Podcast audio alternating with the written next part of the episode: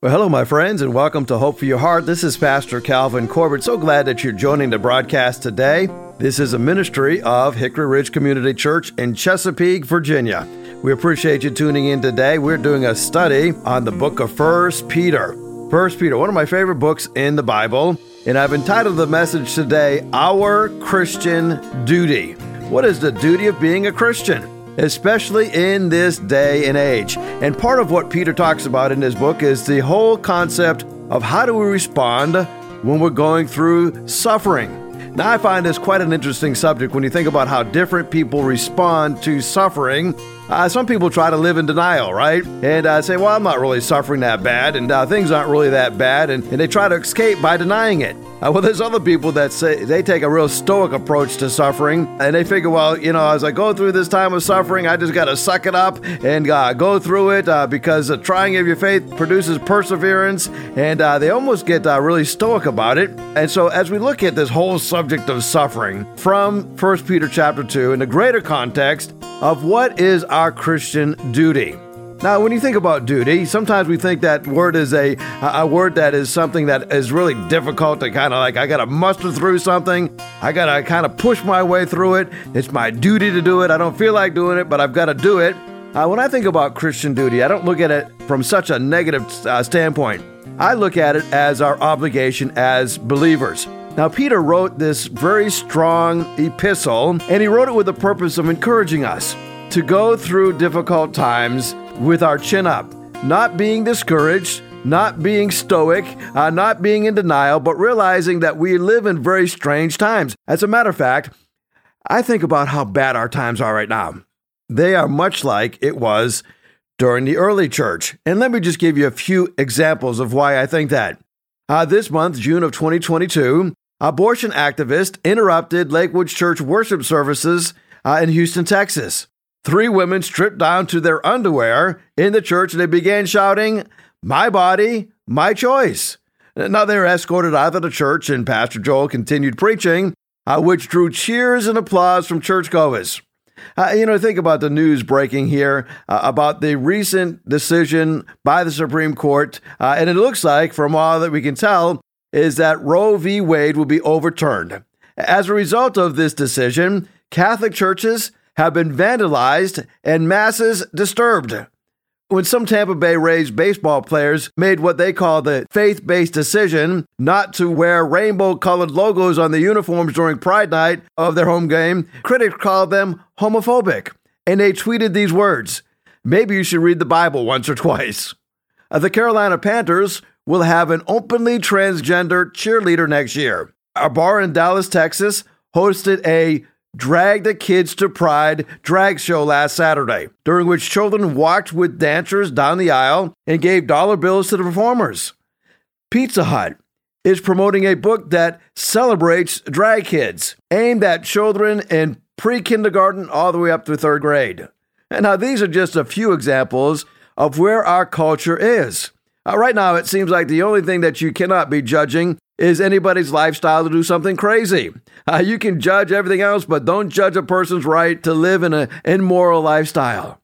In the Old Testament, Daniel is a model for what I think we should use when it comes to our relationship with government, when it comes to oppression by uh, government officials, when it comes to how we should respond in times of suffering. The Babylonians were given authority over the Jews because of the Jews' disobedience. Now, I think we need to really drive home that point. Daniel finds himself in Babylonian captivity, not because of his personal sin, but because his nation as a whole were disobedient. Now, Daniel worked himself into the highest levels of this pagan and unbelieving Babylonian government. Although the rules respected Daniel's God, their lives and actions show they didn't believe. Now, Daniel served the king as a true servant when he requested the wise men not to be executed when they could not interpret the king's dream. Uh, you probably remember that. They had a dream that could not be interpreted, and so now Daniel is called onto the scene. As he's called onto the scene in front of the royal court, uh, he had these friends of his that refused to bow to the idol erected by King Nebuchadnezzar. And as a result, they were sentenced to death in the fiery furnace. Now, I'm assuming that you're very familiar with that story in Daniel chapter 3. Their response was confident faith.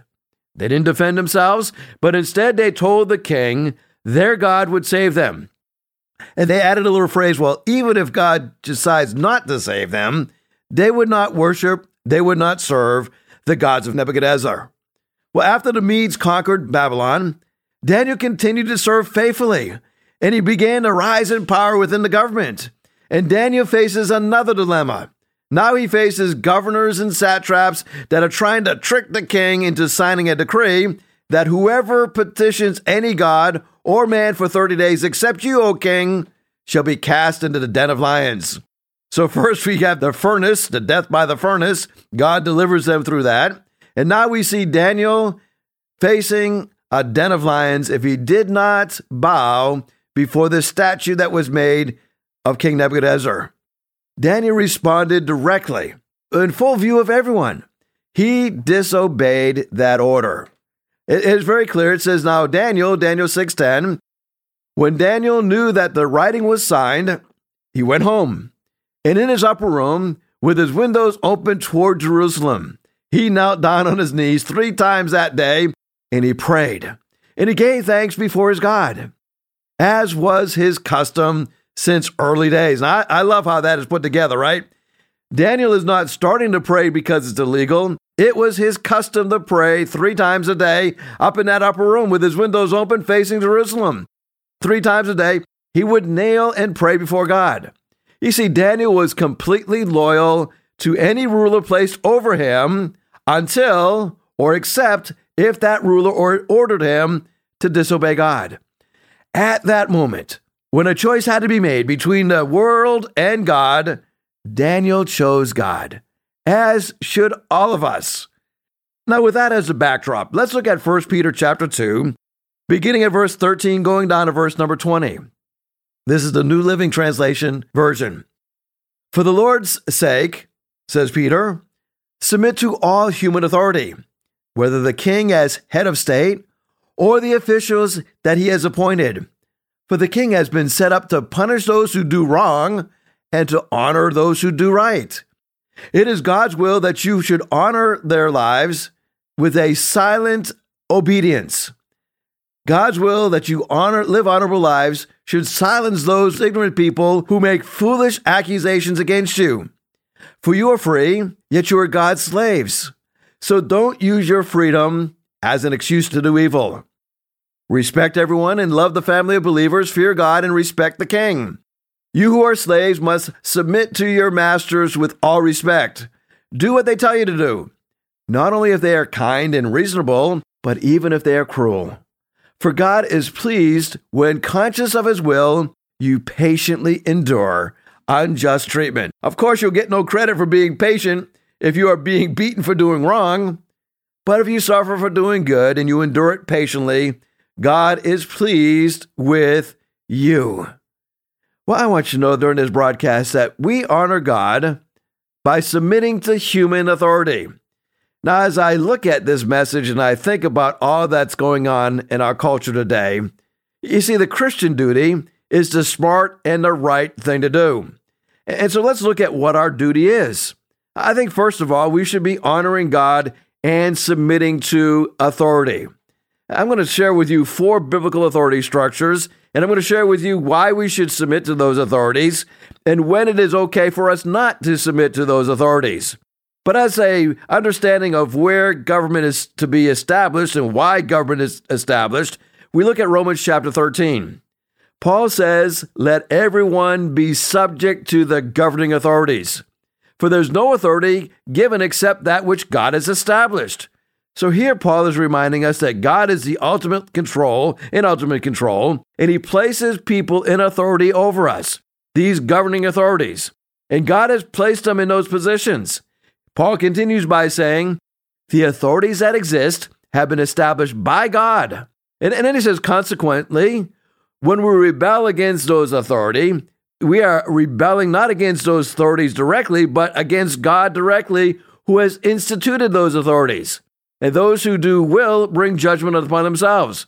Paul's making it very clear here. When we rebel against the authority that God has placed over us, we are actually rebelling against Him.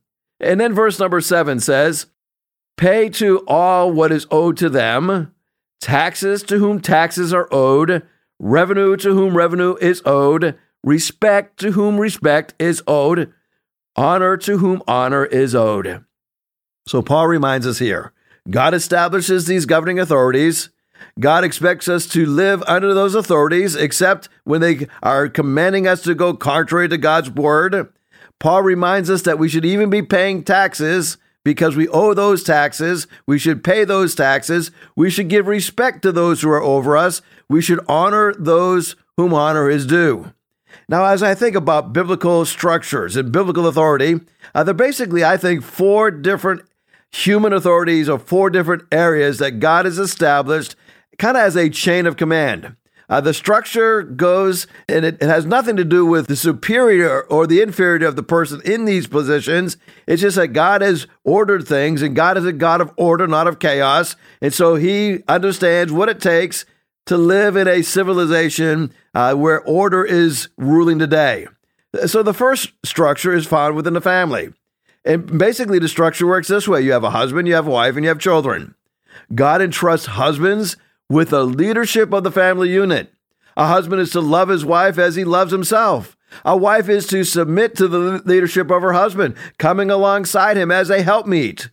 Parents are responsible to train their children, and children are to honor and obey their parents.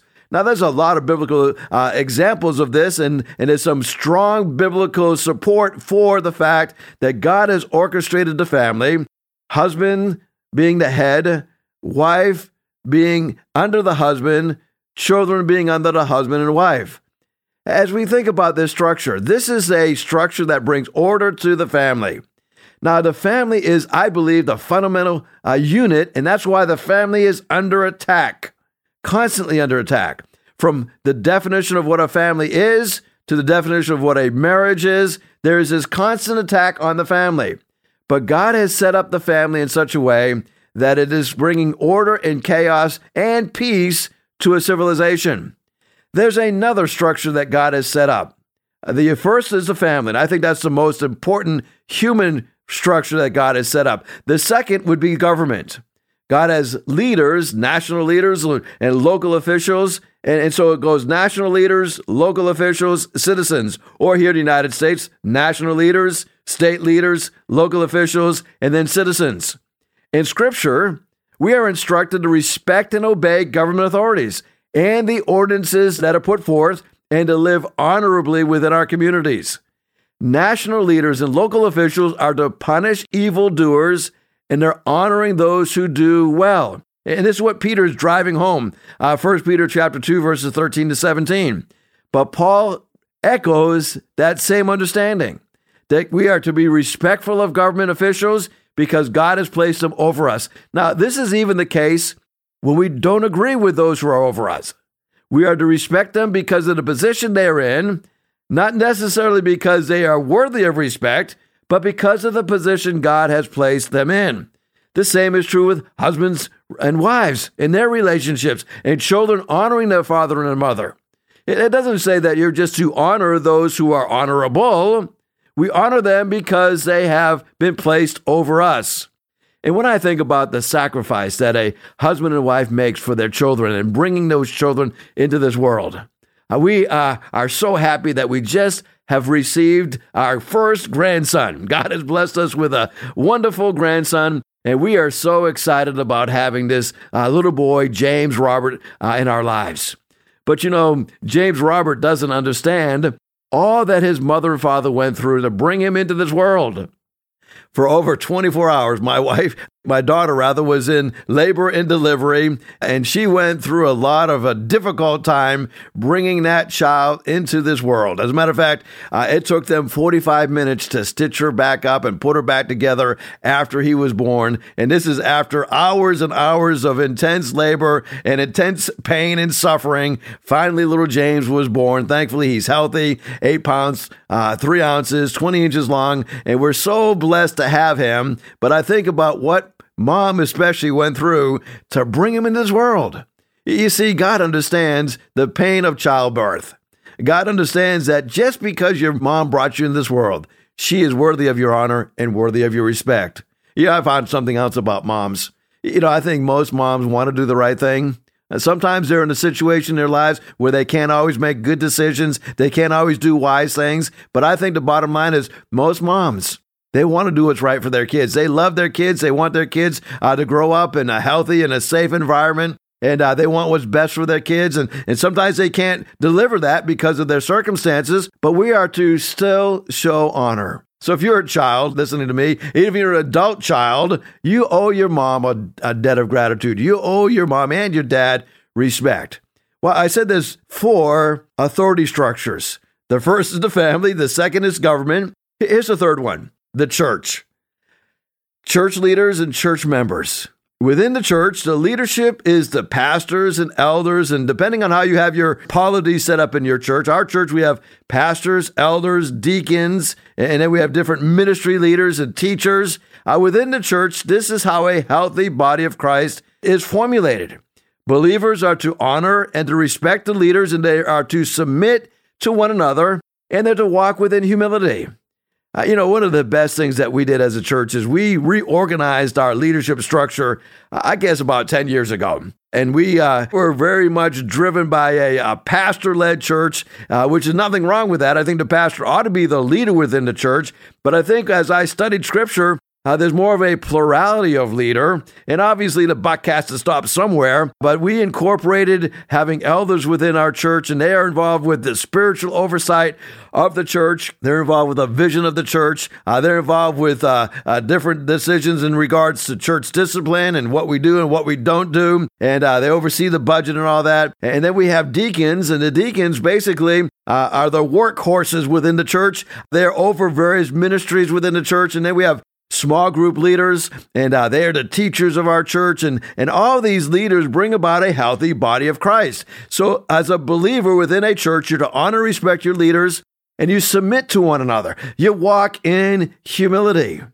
So, we have the family, we have government, we have the church, and then we have business.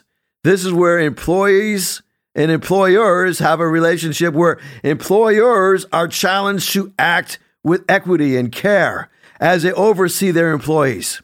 They're to pattern their behavior after God Himself, who is the authority, all authority. Employees are responsible to serve well, doing their work wholeheartedly as unto the Lord. And the bottom line with all these different authorities and structures that God has created, everyone is accountable to God. Each person is accountable to God for his actions whether he is in authority over others or whether he's in a position under the authority of others. God is not prejudiced by culture. God is not prejudiced by education or position or wealth. He will judge each person according to his righteous standards. So, as followers of Christ, our first duty is to understand we should honor God and submit to authority. Here's the second thing we got to understand with our duty. Number two, as followers of Christ, we are to be free from evil, but we're to be a slave to God. You see, the gift that we have received in salvation is so unimaginably great that all of the other joys in life pale comparison to the gift that God has given us. When we think about Christian freedom, it was William Barclay who said, Independence must be blasted clean out. There must be no such thing left, only freedom which is very different. Freedom is the ability to not insist on my own rights, but to see that God gets his. Barclay put it this way Only in God's joyful slavery is there true freedom. Freedom doesn't mean being free to do as we like, it means being free to do as we ought. In other words, we're free from evil, we're a slave to God, and God does this so that we can be freed up, not to do our own thing, but so that we can be freed up so that we can be a blessing to God. We can serve others. In Romans chapter 6, it says, But now that you have been set free from your sin, you become slaves of God. The benefit you reap leads to holiness, and the result is eternal life. And Paul said to young Timothy, he says, First of all, then I urge you that supplications and prayers and intercessions and thanksgiving be made for all people for the kings and for all those in, who are in high positions, that we may lead a peaceful and a quiet life, godly and dignified in every way. That is good and that is pleasing in the sight of God our Savior. I want to encourage you today. Live a life that is free from evil, and the best way to do that is be a slave to God. Now, I know we don't like being a slave to anybody, but God owns everything. He is the one who takes care of all of our needs. So we as Christians have this duty to be set free from evil and to be a slave to God. Well, there's a third thing that we have as a duty as followers of Christ, and Peter makes it very clear. As we were reading that passage, verse number 17, 1 Peter chapter 3, respect everyone and love the family of believers. Fear God and respect the king. As we look at that little phrase there, we are told that we should be living a life that is respecting everyone. Not respect given to everybody, but there's a special kind of love that we have for believers. Paul said in Romans chapter 12 that we are to be devoted to one another in love. Honor one another above yourselves. Now, I think this is kind of tough for men as we think about this because men, we tend to think of love as not giving trouble to others. Women tend to think of love as taking trouble from others. As we look at loving the believers, if we're devoted to one another, if we're honoring one another, we're going to be putting them above ourselves, respecting everyone, loving believers. Let me ask you a question. Is there somebody right now that you are not having that loving feeling toward?